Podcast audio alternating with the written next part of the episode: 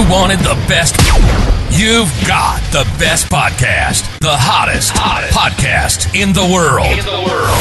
The Chris Voss Show, the preeminent podcast with guests so smart you may experience serious brain bleed. The CEOs, authors, thought leaders, visionaries, and motivators. Get ready, get ready. Strap yourself in. Keep your hands, arms, and legs inside the vehicle at all times, because you're about to go on a monster education roller coaster with your brain.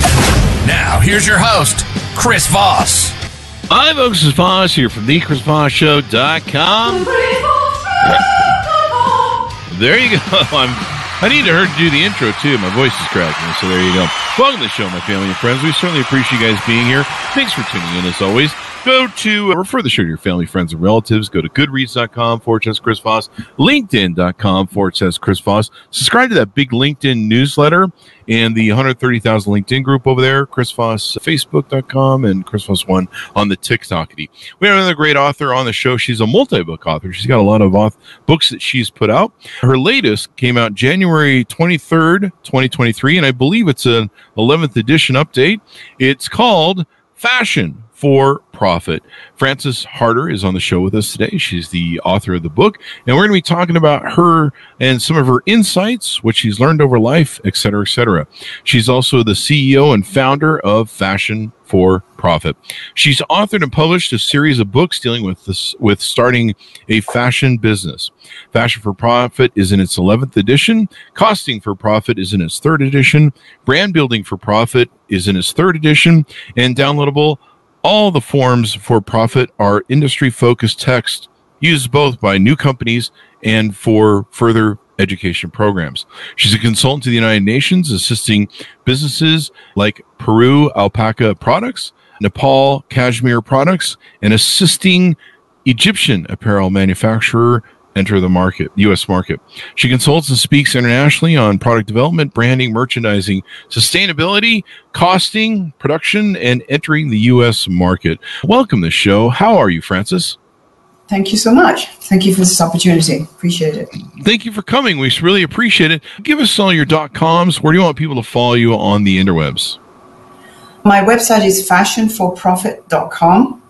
I'm also on Instagram, Facebook, the usual places. Mm-hmm. Um, so, yeah, you probably can find them easily, I would think. There you go. So, give us a 30,000 overview of this book. It, this is a revised book, I think, updated book. Is that correct? Yeah, the first edition was I wrote 20 years ago when I was a professor at Otis College of Art and Design and teaching fashion design. And mm-hmm. I realized that we were not t- teaching enough business. So that's ah. where the incentive came from to create a class, and then from the class, the book um, was evolved. There you go. So tell us a little bit about your history of how you got into fashion. What got you down this road? How'd you grow up, and what influenced you? I'm originally from Manchester in England, and my father was a textile chemist for ICI and invented some interesting things for rainproofing jackets mm-hmm. and things. My mother was a fashion designer for her uncle, for her brother in Nottingham. So you could say it's probably in my blood.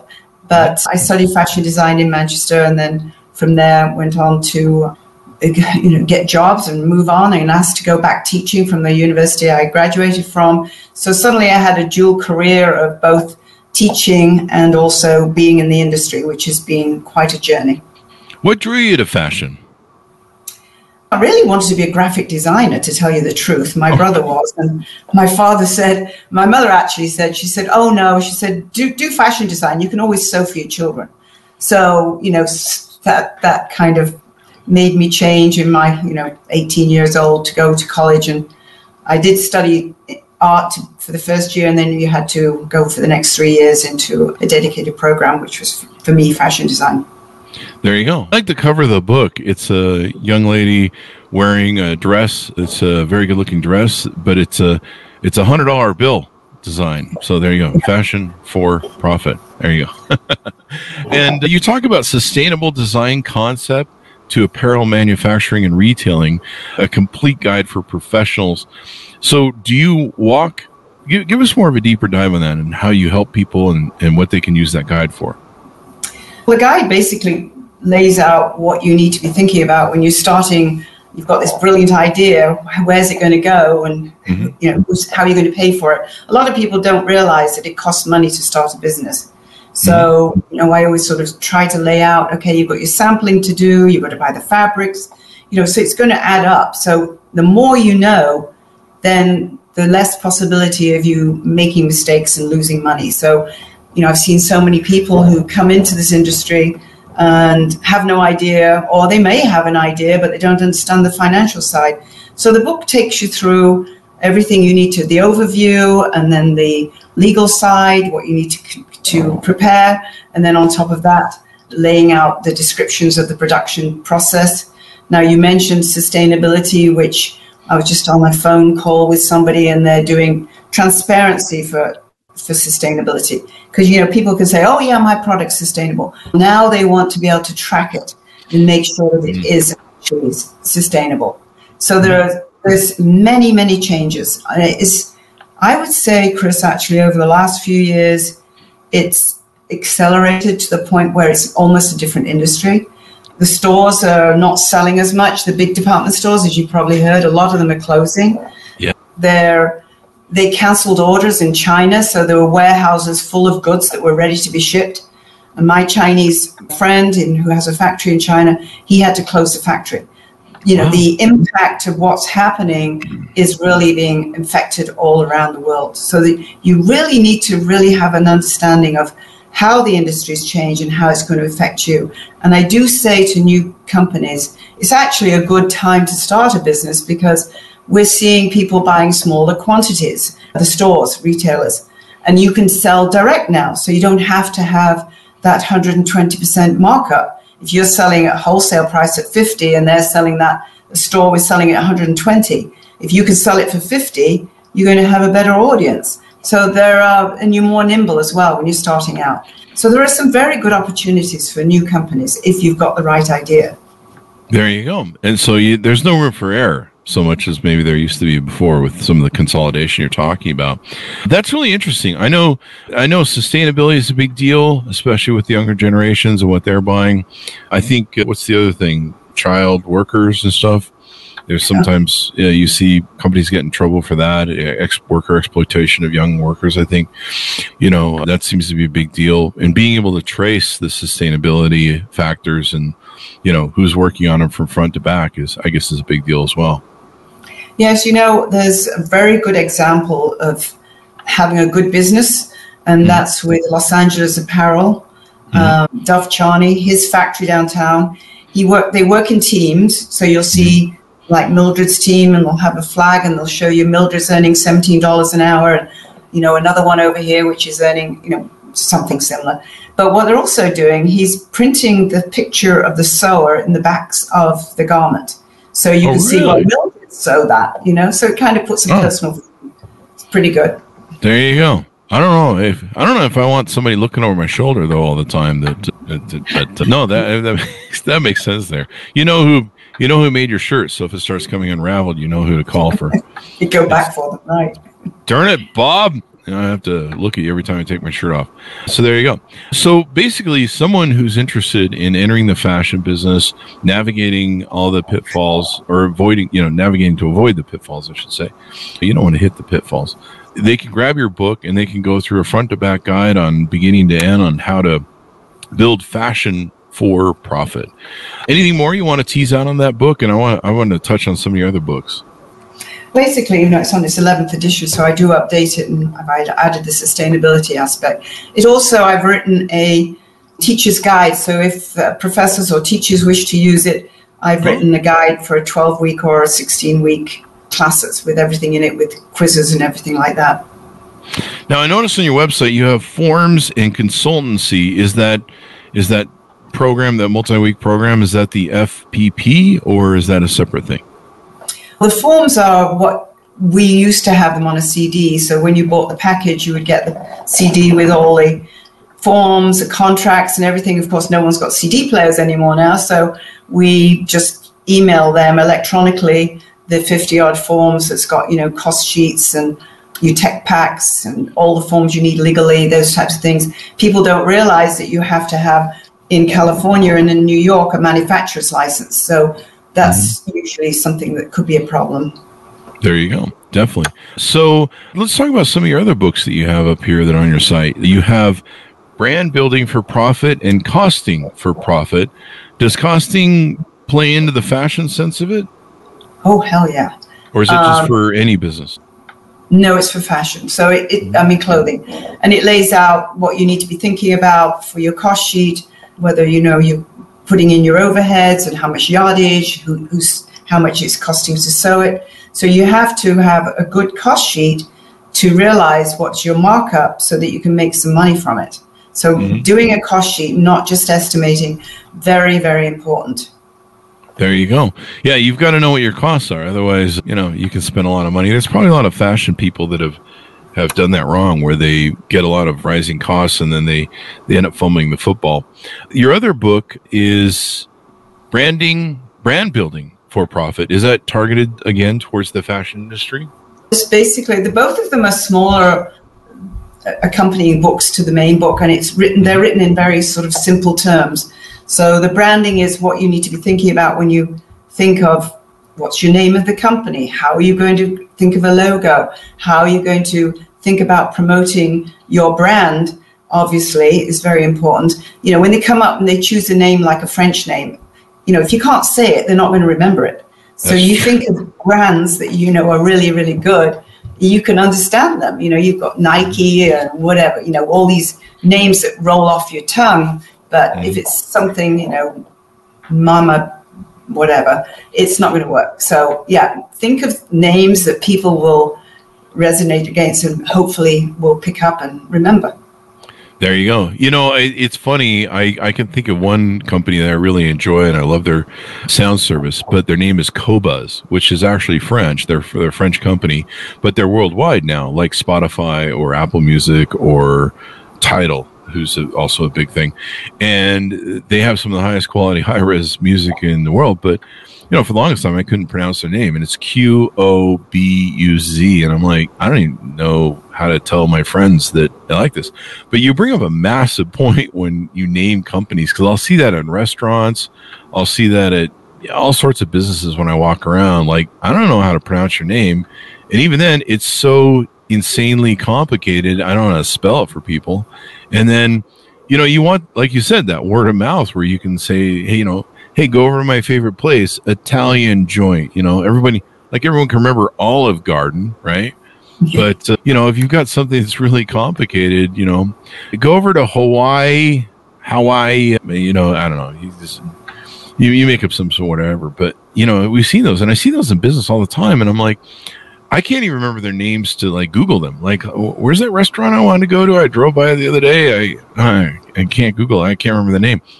And uh, so, yeah, brand building is so important in everything. Yeah. I mean, and in fashion too, you're in fashion too, you're a brand because online you really have to be a brand, right? You have to develop your Instagram and your TikTokity and all that other stuff. Yeah, and I also advise them to hook up to some nonprofit that you can maybe donate to. That way, they would possibly help you also with your own marketing because they will market you on their site. If you're mm-hmm. donating goods or money or portion of your sales, then that's another good thing to think about. Definitely, definitely, and it's it's funny. Like you see people that do these other these branding mistakes, and you're just like, I don't know, I don't know how that's going to work out. And sometimes I'll see them go out of business. So tell us about some of the offerings that you have on your website. I, I see there's some here. You've got some events, the FPP, which we mentioned, and uh, and stuff. Tell us about what the, some of the offerings are and what you help people with there. Besides the business startup package, which is the three books and the forms. When like next week is a big show in Vegas, so I'm going to be there for three days presenting seminars for Magic in their sourcing zone, which is it's a lovely show. It's a big show. It's a Anybody, huge show. It is. It is. Yeah. It's at the convention center. It's amazing. And now, they do that two times a year now. Didn't you two times, in August? Yeah. yeah. February and August. February and there August. you go. So it's a great time to network and to sort of source your goods and meet people who could possibly help you.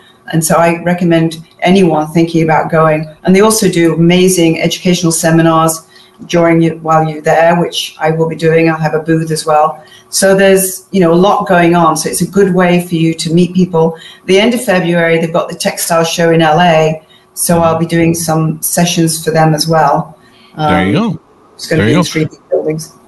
Do do you know the booth number you'll be at off the top of your head? We can give it on the show. No, once you, when, when you come in the door for sourcing, I'm right there. You can't miss, miss it. Actually. Oh, you're right by the door. That's smart. Yeah. That's smart. Get that door. Well, that's they, usually. They put, me there. oh, there you go. Well, that that's a bit of luck because usually that's the first. Like when we do shows and go interview CEOs and stuff. That's usually you know we usually turn to the right or turn to the left, and whichever booth is kind of most interesting. And then we just kind of work the room in a, in a circular pattern or semicircle or a verse circle. But so that's a good place to be. Plus, they can't leave without walking by your booth. So that's there you right. go. there you go. Just get just get yourself a vaudeville hook so you can grab them. And say, hey, you just have to stop here, uh, or else you don't get to go through. Put a couple big bouncers by the door and say, have you talked to this lady yet? Okay, you can't leave until you do. So there you go. Put a tripwire actually. there you go. There you go. You can, you know, just, just, just. I don't know. There's a few jokes there. So on the events, the FPP, that's the magic show, correct? That's one of the events, show. yeah. Okay, one of the events. So I see, I see you've got a whole schedule of stuff up here. So you've got the Los Angeles Fabric Show, you've got the Magic, and some domestic production. We were just talking, I guess, on domestic production in August you're speaking about nearshoring, or was this in the last year? Nearshoring, yeah, we were talking about last year, yeah. yeah, we were. We had the uh, CEO of CES show, CTA, Gary Shapiro appears in the show every year, and we were talking about nearshoring, and I think there might be some stuff that's in my book, and uh, it, really interesting and in what's going on there. Let me ask you this because we've we've talked about in the show about what's going on with nearshoring. Are you seeing more stuff move from China to to Mexico? I think is what's uh, Mexico and Vietnam. I think are and, and India are picking up stuff now. Yeah, but the Chinese are building the factories in Vietnam, so it's still Chinese. But but nearshoring and domestic, definitely. Mm-hmm. There's a lot going on with that. And as far as could be Colombia, could mm-hmm. be Guatemala, of course, and then you've got the speed to market because people are wanting the deliveries. They're, they're ordering more often, shorter or smaller orders more often. So if you can nearshore, that means that you have the possibility of getting the goods shipped to you in a, in a timely manner. Having it made domestically, of course, is ideal, yeah. but probably will agree with me on this. And, and I find it pretty sad that we've not invested in our own infrastructure.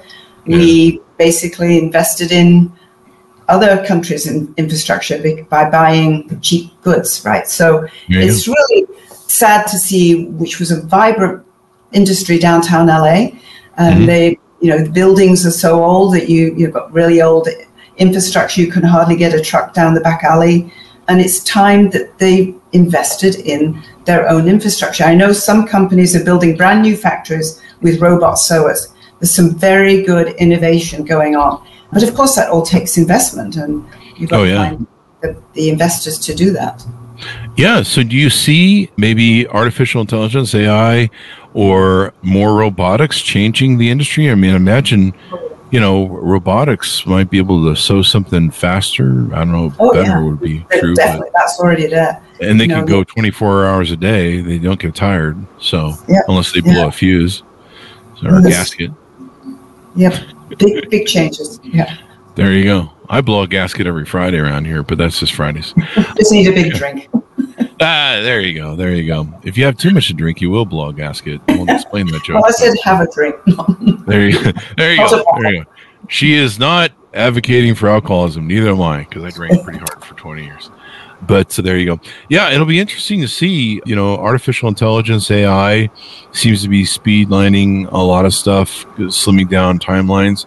The biggest problem we seem to be seeing ever since COVID is you know, supply chain issues. That's I just about spit out my drink when you said that China's building the the off the near shoring in, in Vietnam. like, yeah, I was like that. I guess that just makes sense, right? And Africa, Africa too. In Africa, yeah, they've been dominating and and and and resource claiming yeah. in Africa for decades now, and you know, I mean, if you don't pay them back, they just take your port back or your airport. it's like repossessing it. You're like, wait, what? but uh, that's the way they roll. But you know, I, I maybe they should just buy the whole continent there. Maybe it's up for sale.